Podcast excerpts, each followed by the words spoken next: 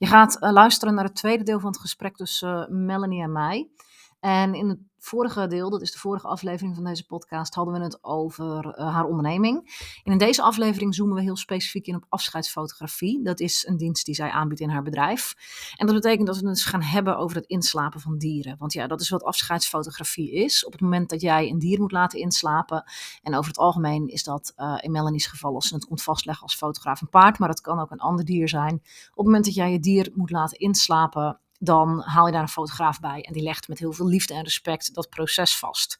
Nou, daar gaan we het dus over hebben. En dat betekent dus ook dat we het echt, uh, ja, eigenlijk bijna continu hebben over uh, dieren die worden ingeslapen en over de emoties die daarbij komen kijken. Um, het kan, ik weet, als je zelf in een proces zit, in een rouwproces of uh, in een proces dat je toewerkt naar een afscheid, kan het heel helend zijn om dit te horen. Maar ik kan me ook voorstellen dat het best wel heftig en intens is. Dus ik wil je vragen om heel goed voor jezelf te zorgen. En echt goed bij jezelf in te voelen of dit op dit moment voor jou een passende aflevering is om te luisteren. Op het einde geven we ook aan dat je bij ons terecht kan als er toch emoties omhoog zijn gekomen. Dat wil ik ook nu van tevoren alvast even benoemen. Dus dat als je merkt dat er gaandeweg de aflevering dingen jou raken, dat je daar heel verdrietig van wordt of angstig, weet dan dat je daarin niet alleen staat en dat je altijd mij of Melanie een berichtje mag sturen. Dat kan op Instagram of je kunt uh, ons een mailtje sturen.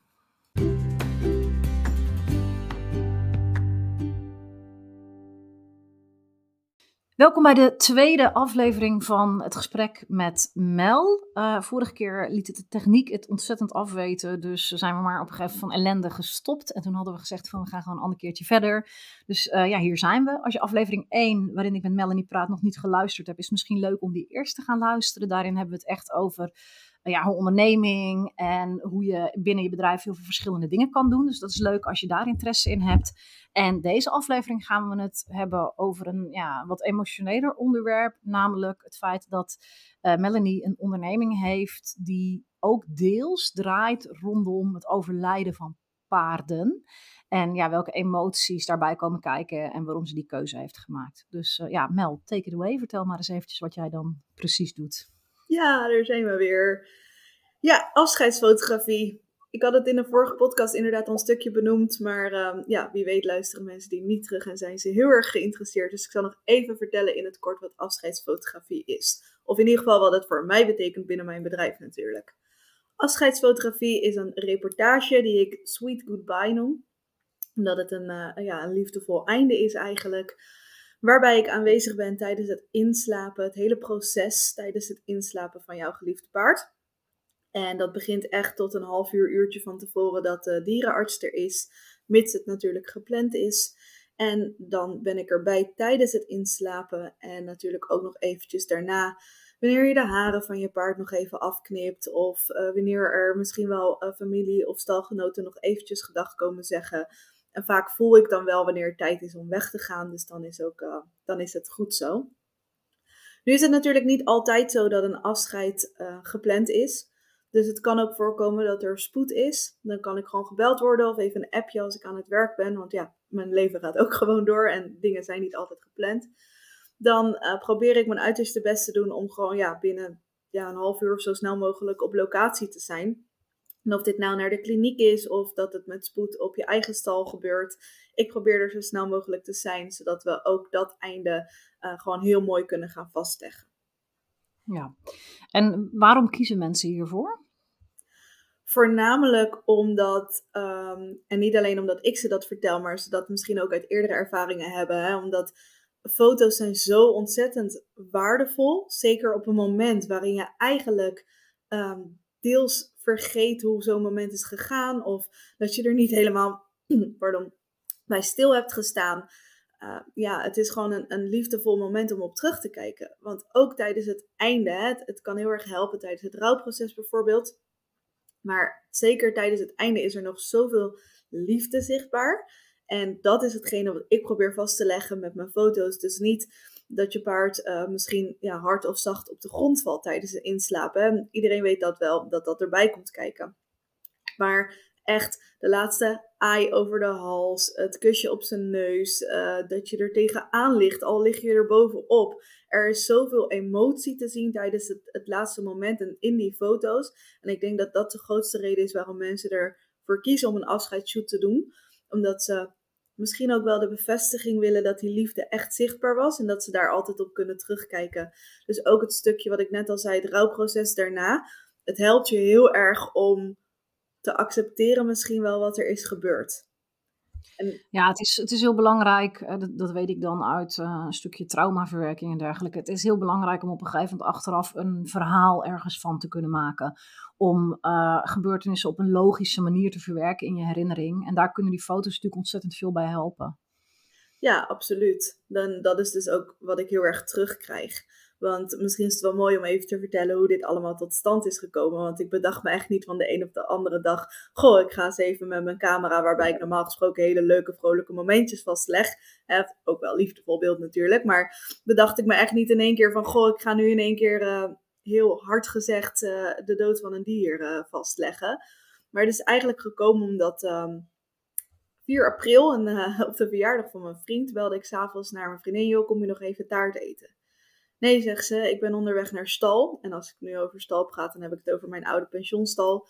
Want ik moet met um, die en die naar de kliniek met spoed. Ik zeg, oh shit, nou hou me op de hoogte, hè, geen taart. Maar als er iets is wat ik kan doen, laat het me weten. En mijn onderbuikgevoel zei, dit is niet goed. Je hoopt natuurlijk altijd dat het wel zo is, maar mijn onderbuikgevoel zei gewoon, nee, dit is niet goed. Dus ondertussen app-contact gehad en toen werd het later en later ik had er denk ik rond een uur of zes, zeven gebeld. En om negen uur kreeg ik geen reactie meer en ik dacht, dit is niet goed. Ik kan twee dingen doen. Ik kan afwachten en dan zit ik hier waarschijnlijk nog een paar uur af te wachten. Of ik spring in de auto, ik neem mijn camera mee en ik ga erheen. Want ik heb afscheidsfoto's eerder voorbij zien komen. En ik weet dus ook uh, hoeveel emotie dat bij mezelf opriep. Maar ook inderdaad welke reacties daarop kwamen. Dus ik dacht, ik spring gewoon in de auto, ik neem mijn camera mee en ik, en ik zie het wel. Ik wist naar welke kliniek ze was. Dus ik was daar met, uh, met een half uurtje, denk ik, flink doorgereden. Want ja, je weet niet hoe ver het al is. En eigenlijk was ik precies op het juiste moment binnengestapt.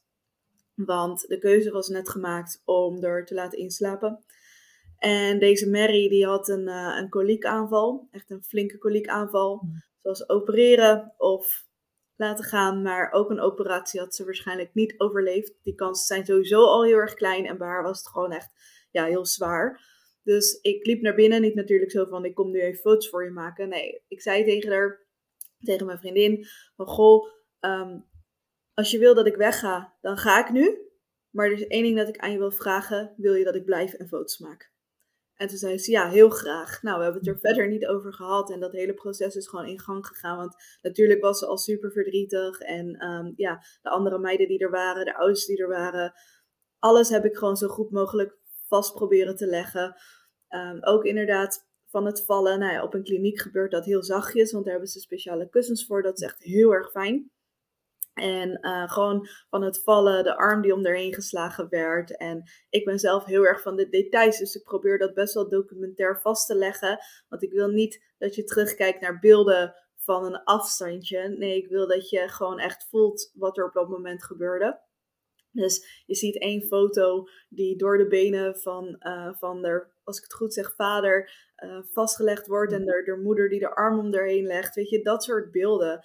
Dat je weet dat je daar niet alleen stond. Dat je weet dat het einde helemaal niet zo verschrikkelijk was. Als dat het juiste woord is. Er is geen juist woord voor zo'n moment. Dat is er nooit.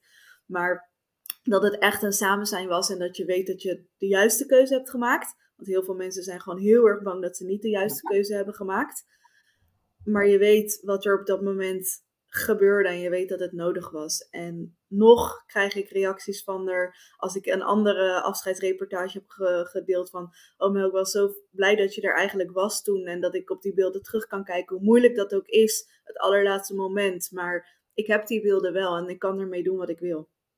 Ja, dat is het. Je hoeft ze niet uh, aan de muur te hangen of continu te bekijken. Je kan ze gewoon in een mapje stoppen en gewoon pas bekijken als je eraan toe bent natuurlijk. Maar als je ze niet laat maken, dan kun je ze nooit meer bekijken. Precies.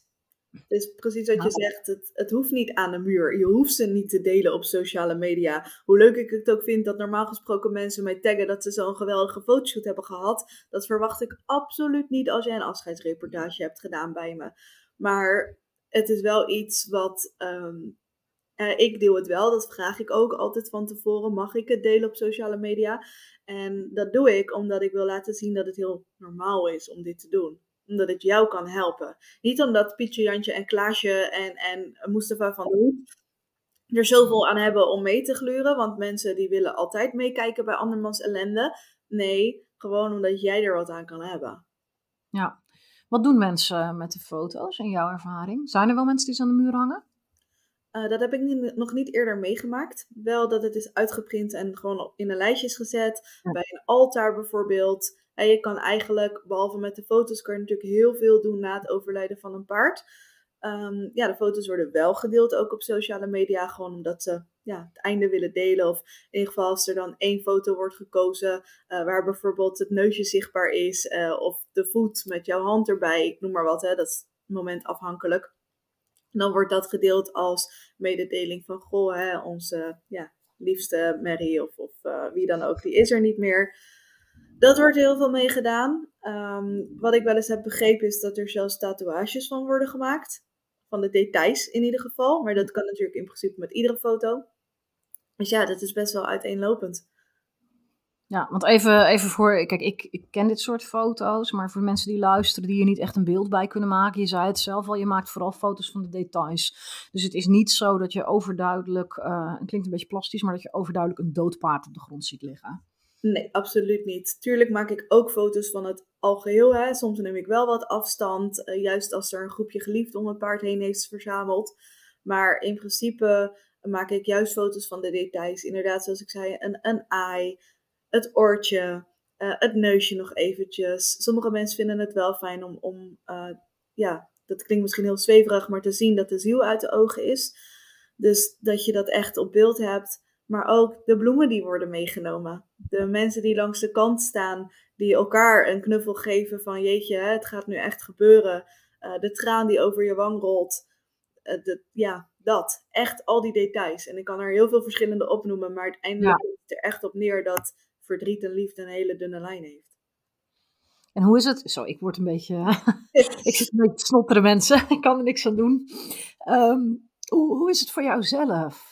is het niet zwaar? Is het, ik bedoel, ik snap dat het heel mooi is, maar het is, het is ook intens. Het is mega intens. Ik sta zelf net zo hard te janken. En dat doe ik misschien wat zachter. Maar um, zeker de eerste keer, dan komt het zo dichtbij, omdat het ook nog eens hè, een vriendin van je is. Je kent het paard. En je ziet het verdriet letterlijk door de lens heen, maar je voelt het ook op dat moment. En ja, dat is wel echt heel zwaar. Um, ik neem daar ook gewoon mijn tijd mee. En ik ga er niet anders voor doen dan dat ik ben. Want ik jank gewoon heel snel en zeker op zo'n moment. Dus ook ik uh, huil gewoon mee. En soms leg ik de camera even aan de kant. En dan geef ik de mensen die er zijn gewoon even een dikke knuffel. Omdat daar behoefte aan is. Um, zelf neem ik ook altijd even afscheid van het paard. Omdat ik dat gewoon super eervol vind. Um, dat ik dat heb mogen doen. En dan wens ik ze gewoon ja, een fijn leven waar ze ook mogen zijn ik ben best wel spiritueel, dus ik denk dat ik daar wel een, uh, een juiste manier voor mezelf heb gevonden. Maar de eerste keren dat ik het deed, die waren eigenlijk het allerzwaarst, omdat die alle drie waren van paarden en mensen die ik ken. Ja. Uh, de tweede keer was best wel traumatisch, omdat het uh, op dezelfde stal is. De eerste keer, zeg maar, van een oud stalgenootje, inmiddels ook vriendin, ja, die, uh, die belde mij op. Ik weet het nog zo goed. Ik was mijn leaseauto aan het terugbrengen naar de, naar de leasemaatschappij, want het contract stopte en ik werd opgebeld. Mel, Mel, zegt ze, maan ligt in de sloot en ze hebben er eruit gehaald. En ook toen voelde ik, dit is niet oké, dit is niet goed. En ik zei, nou, ik kom er zo snel mogelijk aan. Ik heb Ser gebeld, mijn vriend. Ik zeg, we moeten nu naar stal. Uh, kom zo snel als je kan me ophalen bij de dealer. We gooien die auto af en als er wat is, dan hoor ik het achteraf wel. Dus ik heb letterlijk, ik ben er binnen gegaan. Ik zeg, hier heb je de sleutel. Ik moet nu weg, want er is spoed met een paard. Dus als er wat is, laat het me weten. Hij zegt, oh meisje, dat komt wel goed. Nou, dat was dan ook goed gekomen. Dat zijn kleine details. Maar wij zijn met spoed teruggereden naar stal. En eigenlijk had er... Zij was, mijn vriendin zelf, die zat overigens in Groningen. Dus dat duurde echt nog anderhalf tot twee uur voordat ze er was. Maar um, we wisten allemaal, dit was het einde van Maan. En uh, Maan was ook al 25. En ze had zelf ook nog ja, heel stom gezegd: Nou, niet doodgaan hè, als ik weg ben dit weekend. Maar ja, dat, nee. dat weet je niet van tevoren. Maar dat, ja, dat gebeurt op zo'n moment. Dus ze zei nog: Oh, Mel, ik had dat nooit moeten zeggen. Ik zeg: Ja, maar dat, daar sta je niet bij stil. En ze was 25, dus ooit zat het eraan te komen. En er waren al zoveel dingen met haar gebeurd waar, waar het al eerder had kunnen plaatsvinden, zeg maar. Maar ja, ik kwam aan op stal met de camera. En uh, gelukkig had ik die in de auto liggen, volgens mij ook. Ja, dacht het wel. En iedereen had zich verzameld om, om aan heen eigenlijk. allemaal stalgenoten. Er werden bloemetjes geplukt in het weiland. Die, die twee meiden weer aan elkaar aan het knopen waren om er een soort ketting van te maken. De dierenarts was onderweg. Uh, Sarah heeft uiteindelijk nog haar hoofd uh, omhoog weten te houden. Want ze klapte best wel vaak met haar hoofd neer. Omdat ze echt op wilde staan. Maar ze kon niet meer opstaan. Ze had het al zo vaak geprobeerd. En waarom ik dit trouwens ook gewoon vertel. Hè, is om echt zo'n situatie te kunnen schetsen. Dat, dat is ook precies het verhaal wat je daarna ziet in de foto's. Je ziet de mensen de bloemetjes plukken. Je ziet dat Ser me aan haar hoofd nog even vasthaalt. En je ziet ook dat mijn vriendin dus met spoed hierheen is gekomen. En zich op haar paard stort van, oh shit, weet je, ja, nee. Ik wist het al in de auto, maar nu weet ik het zeker. Nou. we gaan je helpen, het is genoeg zo. En het was zo ontzettend mooi, want het was echt alsof ze had gewacht tot het allerlaatste moment uh, dat ze wist dat, dat mijn vriendin er was. Toen was het ook goed. Toen ja. begon ze rustiger te ademen en toen wilde ze niet meer proberen op te staan. En ja, toen was de dierenarts er, maar ook dat hele proces met de dierenarts, die leg ik dus vast. Ja. Heb jij een, een maximum aantal die je hiervan doet? Dat je zegt, ik wil dit niet vaker dan x aantal keer per maand of per week doen? Nou, ik denk dat op dit moment uh, gebeurt het niet dat, het, dat ik het iedere maand achter elkaar doe, bijvoorbeeld. Maar het heeft wel eens plaatsgevonden dat het echt om de maand zover was, om het zo maar te zeggen. Ehm, ja en nee, denk ik. Ik denk dat op het moment dat er nog meer vraag naar is, dat ik daar wel weer een manier voor vind binnen mijn bedrijf om daar plaats voor te maken. Omdat ik het echt zoiets waardevols vind wat ik iemand mee kan geven, dat ik ook super dankbaar ben dat ik dat mag doen. Natuurlijk is het wel echt heel erg zwaar. En wat ik zeg, ik, ik, ik huil net zo makkelijk mee en, en het doet emotioneel ook wat voor je. Ik uh, ga ook altijd eigenlijk wel gelijk door naar mijn eigen paarden om ze gewoon even te knuffelen en hoe blij ik ben dat zij er nog zijn. Want ook ik maak me honderd keer zorgen en ben bang dat ze altijd maar doodgaan van, uh, van een fruitvlieg. Ja. Dus ja, dat, dat gebeurt gewoon. Maar ik denk dat, ja, laat ik zeggen, als het vier keer in een week gaat plaatsvinden, dan moet ik misschien even achter mijn oren krabben of ik misschien iemand kan opleiden die dat een beetje op dezelfde manier kan doen, zodat ik dat kan doorverwijzen. Maar op dit moment is dat gewoon helemaal prima, zo vaak als dat het gebeurt. Ja, ja, dus dat, eh, want ik kan me wel voorstellen dat inderdaad als je dit meerdere keren per week doet, of, of nou ja, goed, inderdaad ook elke maand, of ja, een beetje afhankelijk van hoe gevoelig je daar zelf in staat, je moet ook wel heel blijven zelf natuurlijk. Ja, zeker. En ik durf momenteel van mezelf te zeggen dat ik, uh, dat ik heel goed in mijn vel zit, dus dat scheelt ook al de helft. Maar uh, er is inderdaad vorig jaar een periode geweest toen mijn paarden nog ergens anders woonden. Uh, een stuk verderop ook. En ik zat zelf niet zo lekker in mijn vel. Dan hakte dat er toch echt wel wat meer bij in. Want de angst om mijn eigen paarden te verliezen was op dat moment heel erg groot. Dat er speelde rondom mijzelf gewoon allerlei dingen. En iedere keer dat ik naar mijn paarden toe reed, kreeg ik zeg maar een paniekaanval. En, en was ik blij dat ik ze levend rechtop zag staan. Maar dat zijn wel triggermomenten. En die moet je heel goed voor jezelf in de gaten kunnen houden.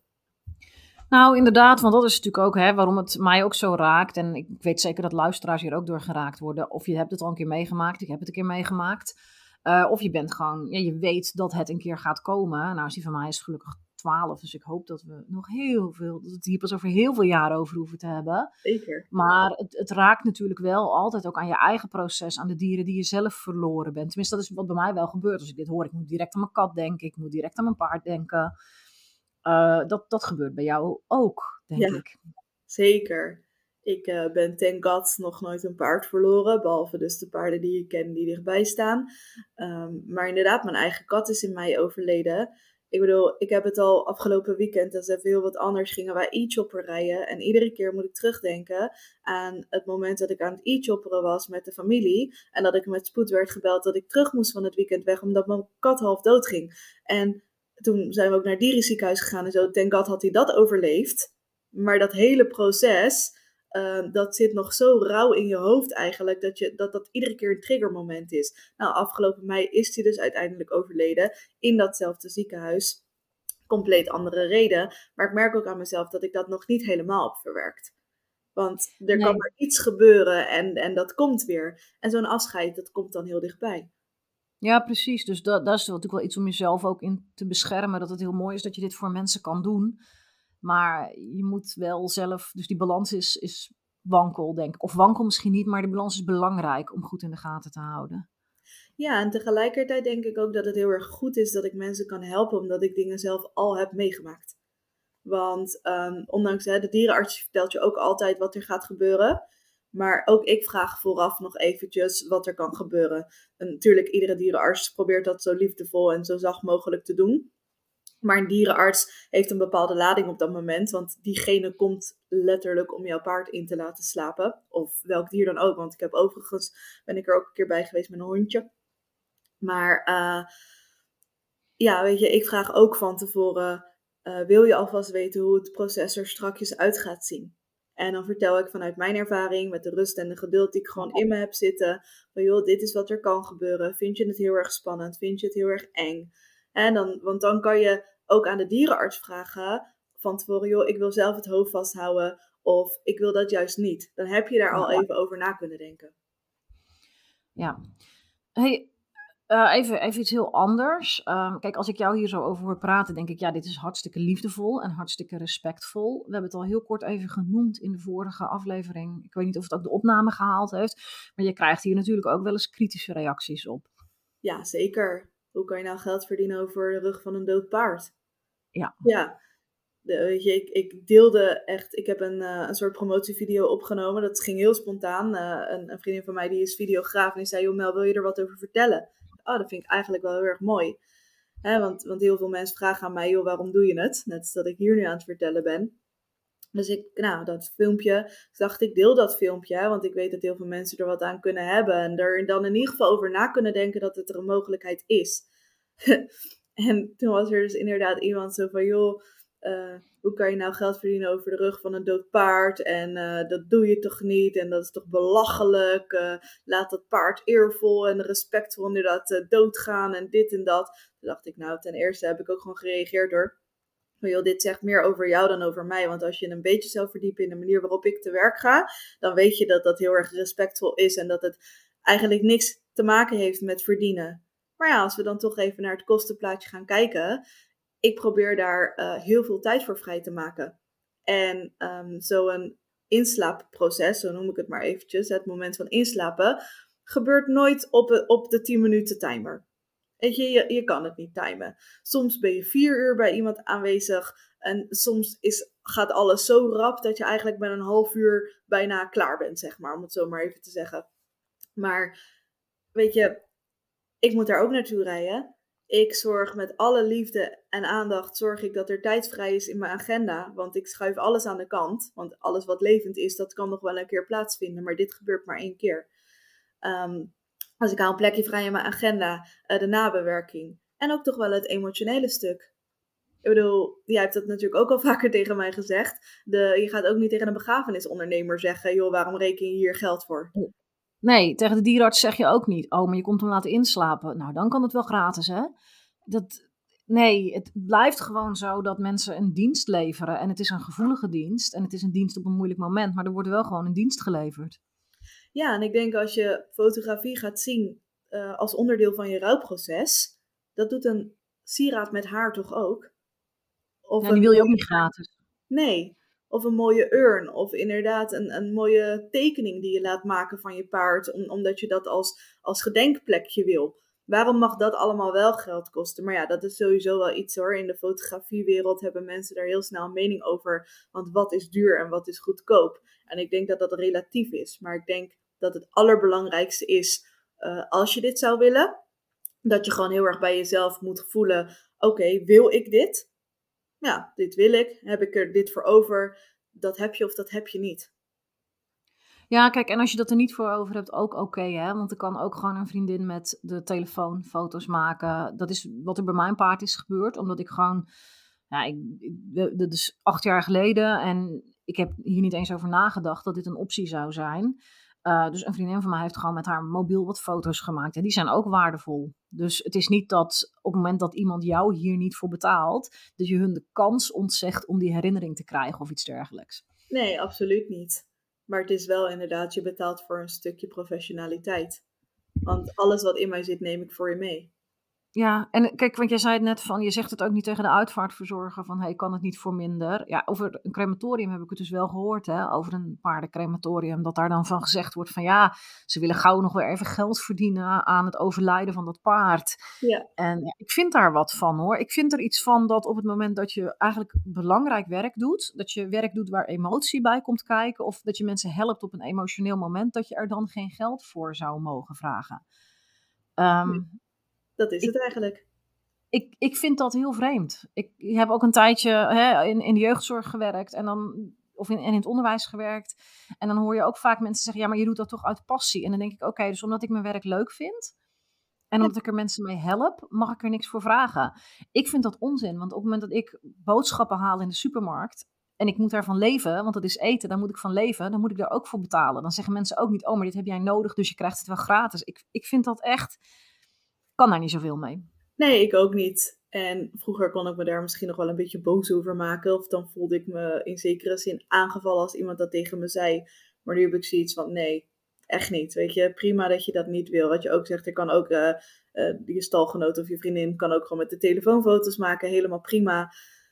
Maar ja, het is gewoon een keuze die je maakt.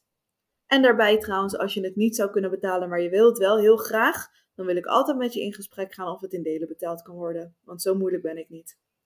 Nee, precies. Dus als je het echt heel graag wil, zijn er mogelijkheden. En ik, denk ook altijd, want ik heb mijn vorige paard dus laten cremeren. Ik, dat kostte best wel, best wel geld. Maar als ik zie wat, wat ik tijdens het leven van dat dier eraan heb uitgegeven, wat er maandelijks al inging aan stalling en voer en weet ik veel wat, ja, dan kon dat er ook nog wel af. Want weet je, even lullig gezegd, maar vanaf dat moment gingen die kosten wegvallen. Ja. Dus paar maanden stalling niet hoeven betalen en het had zichzelf terugverdiend. Ja, nou, dat ook nog inderdaad, ja. dus en, en, ik dacht dan ook, en het maakte mij op dat moment ook echt geen klap uit, moet ik zeggen. Ik, ik heb niet eens gevraagd wat kost dat. Ik heb gewoon gezegd, dit wil ik. En ik, ik zie de rekening wel verschijnen achteraf. Maakt me echt helemaal niks uit. Daar, daar ben je echt niet mee bezig op zo'n moment. En ik voel me ook absoluut niet bekocht. Ik ben juist ontzettend dankbaar dat ik die mogelijkheid heb gehad om dat te doen. En om het afscheid op die manier uh, iets draaglijker voor mij te maken. En om uh, een, een, stukje respect toe te voegen aan hoe er met zo'n lichaam wordt omgegaan. En ik ben echt heel blij dat ik dat heb kunnen doen en dat ik die kans heb gehad. En ik heb dat bedrag ook echt met ontzettend veel liefde en dankbaarheid betaald. Ja, nou dat is ook wat ik terughoor inderdaad wel van de mensen die er wel voor hebben gekozen om dat gewoon betaald te doen. Het maakt ze eigenlijk niet uit wat het kost. En als je het zo gaat bekijken, zou ik bewijzen van mijn prijs nog flink omhoog kunnen gooien. Hè? Maar dat doe ik niet, want ik kies voor een bedrag dat mij dient en wat mij past voor zoiets wat ik lever. Maar um, ja, weet je, het, als je inderdaad naar de dierenarts gaat, dan maakt het je ook niet uit wat een behandeling kost. En natuurlijk doe je dat om levensverlengend of, hè, of levensreddend uh, te laten zijn. Maar dit hoort ook bij je paard. En iedereen maakt andere keuzes. En iedere keuze is daarin goed. Maar kies jij ervoor om een afscheidsfotoshoot te doen, ja, dan hoort dit er ook bij. Ja, en dat is ook echt wel wat ik zou, zou willen meegeven aan luisteraars. Als je zoiets overweegt, en of je het dan hebt over afscheidsfotografie of cremeren of wat dan ook. Ehm, doe het niet, of doe het niet, niet omdat je, vanwege het geld. Dus laat het geld geen reden zijn om het niet te doen. Want ehm, je kan beter dat geld uitgeven want ik, ik, kan me voorstellen dat mensen zich dan bijna schuldig kunnen voelen van nu ga ik zoveel geld uitgeven aan mijn paard en aan mezelf, aan iets wat niet nodig is. Dat had ik van tevoren met dat cremeren ook heel erg over nagedacht. Van ja, kan ik dat geld niet beter aan, uh, aan Brooks Hospital doneren? Dan hebben heel veel levende paarden er wat aan. Dus het voelde eigenlijk een beetje, van tevoren voelde het een beetje egoïstisch. Maar ik ben echt zo blij dat ik het gedaan heb. En ik zou echt spijt hebben gehad als ik het, als ik het niet had gedaan. En ik denk dat het met zo'n fotoshoot ook hetzelfde is. Je kan het gewoon maar één keer doen. En laat alsjeblieft het geld niet de reden zijn dat je het niet doet.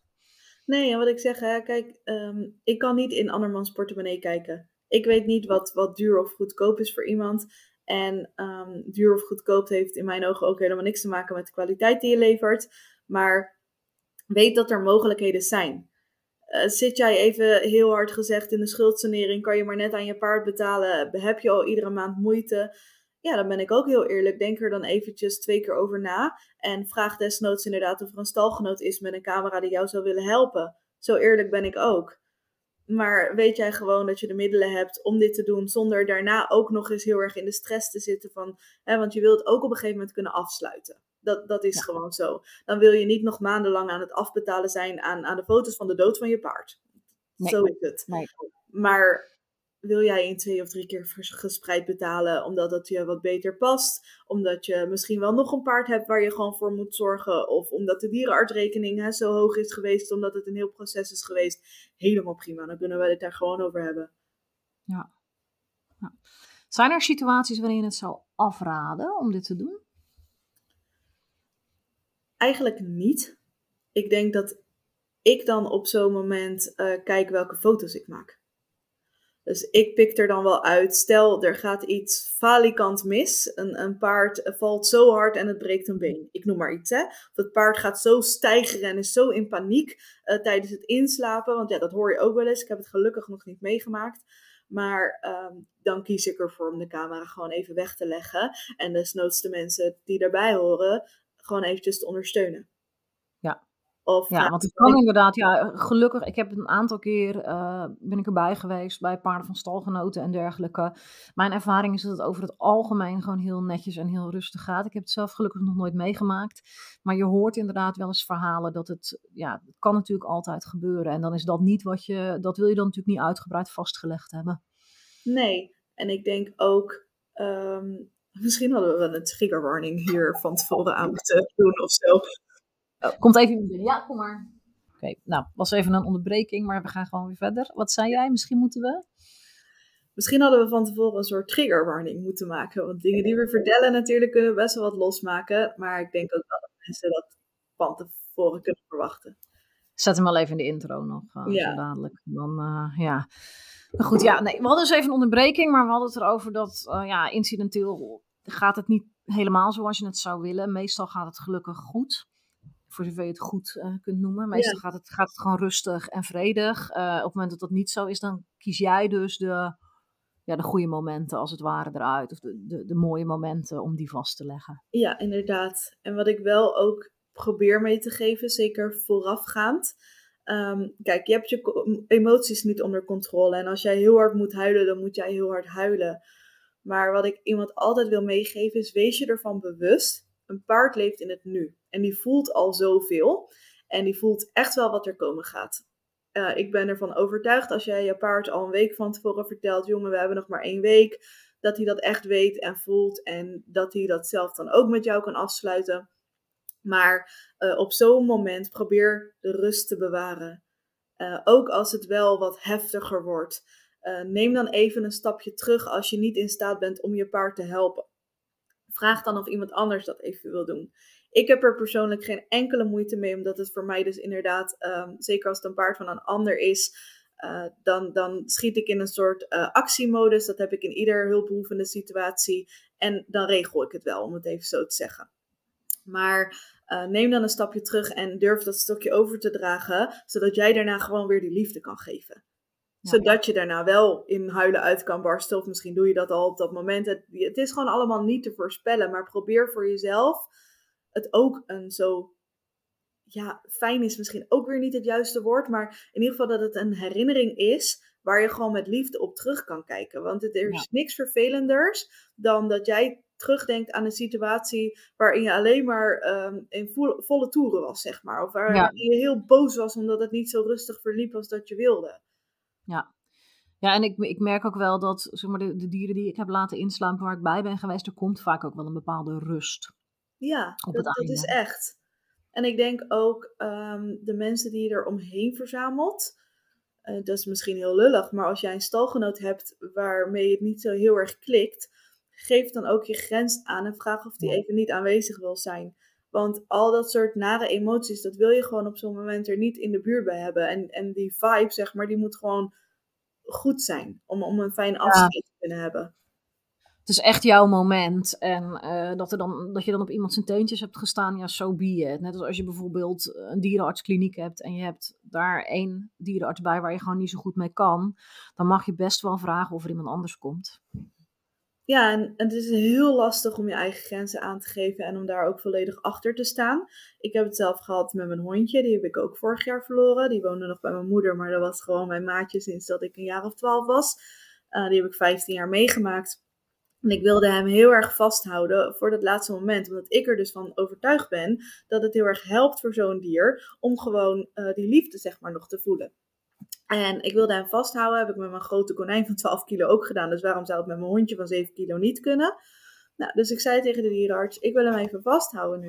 En hij zei: Nee, je gaat hem nu op die tafel leggen. Ook echt op een hele boze manier. Dat ik zei: Nou, ik ga hem nu helemaal niet op die koude tafel neerleggen. Ik mm. ga hem liefde geven op dit moment.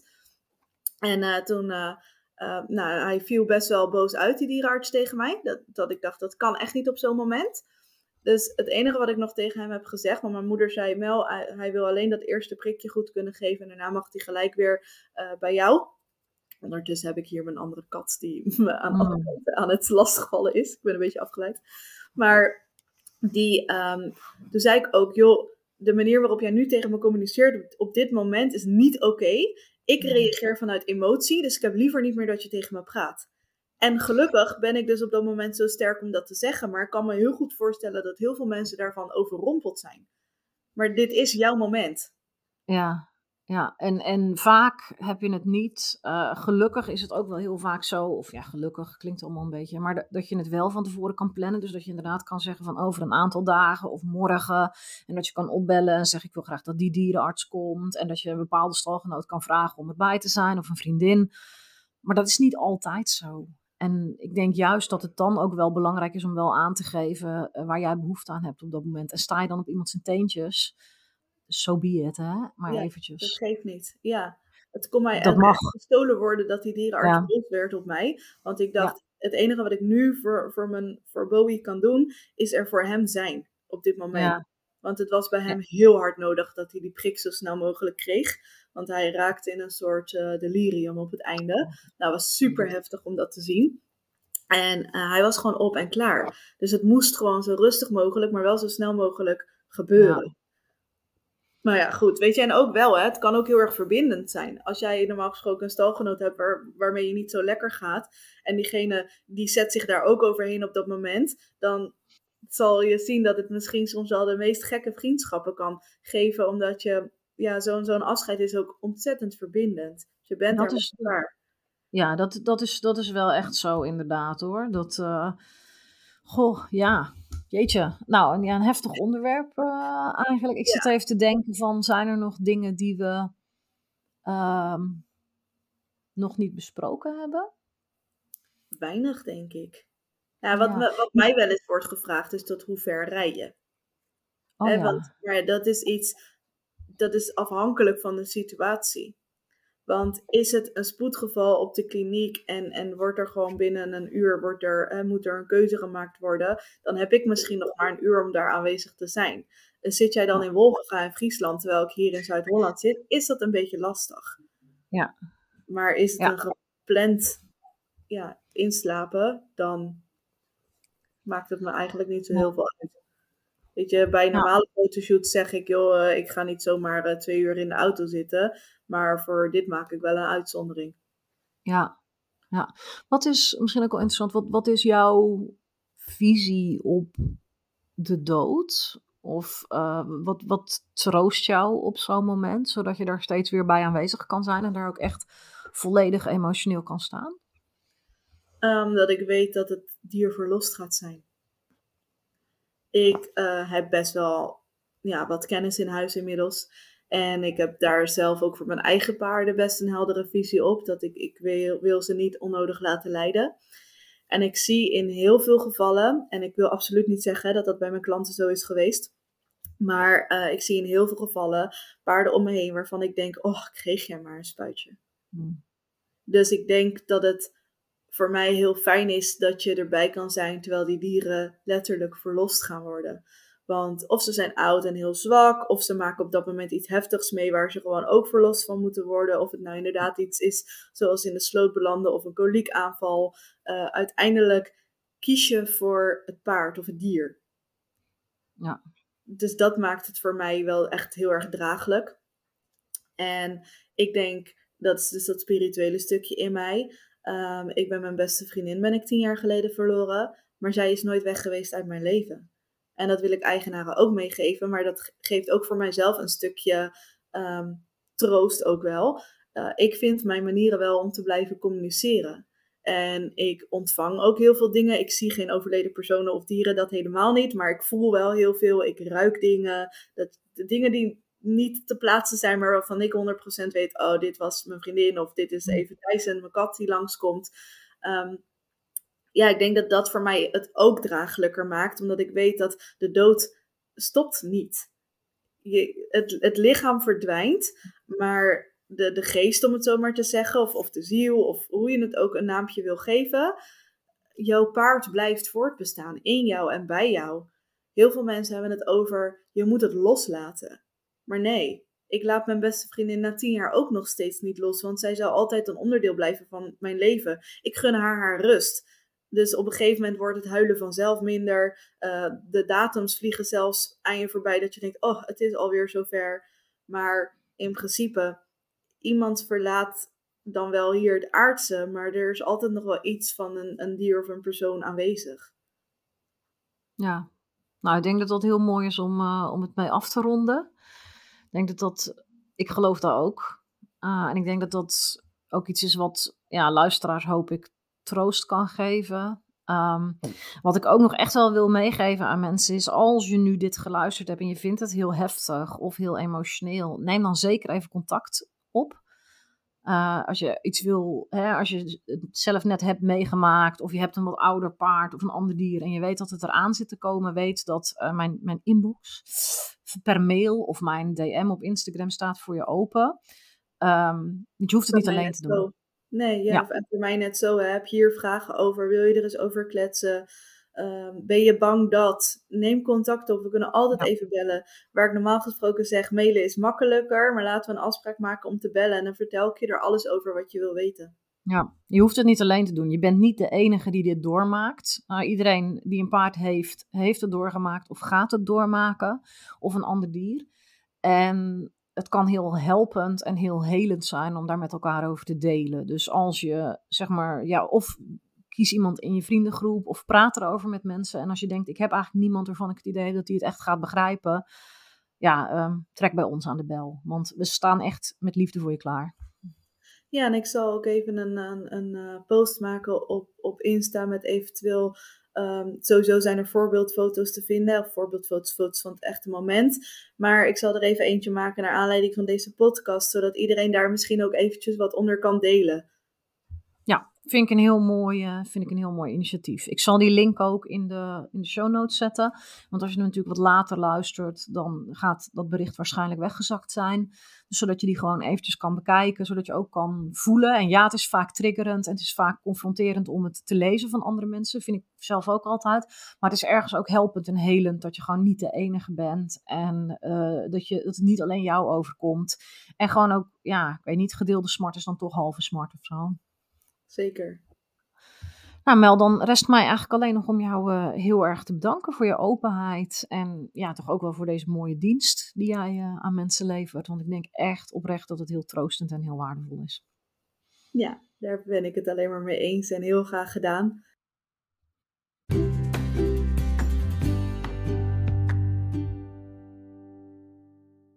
Vond je deze aflevering waardevol? Laat het me dan weten. Dat kan door me een berichtje te sturen op Facebook of Instagram. Als je me wilt helpen meer paardvriendelijke professionals te bereiken, zou ik het enorm waarderen als je andere mensen vertelt over deze podcast. Stuur ze de link of geef een shout-out in je stories. Zo help je mij meer mensen te bereiken die zich inzetten voor paardenwelzijn en zo maken we samen de paardenwereld steeds een stukje mooier.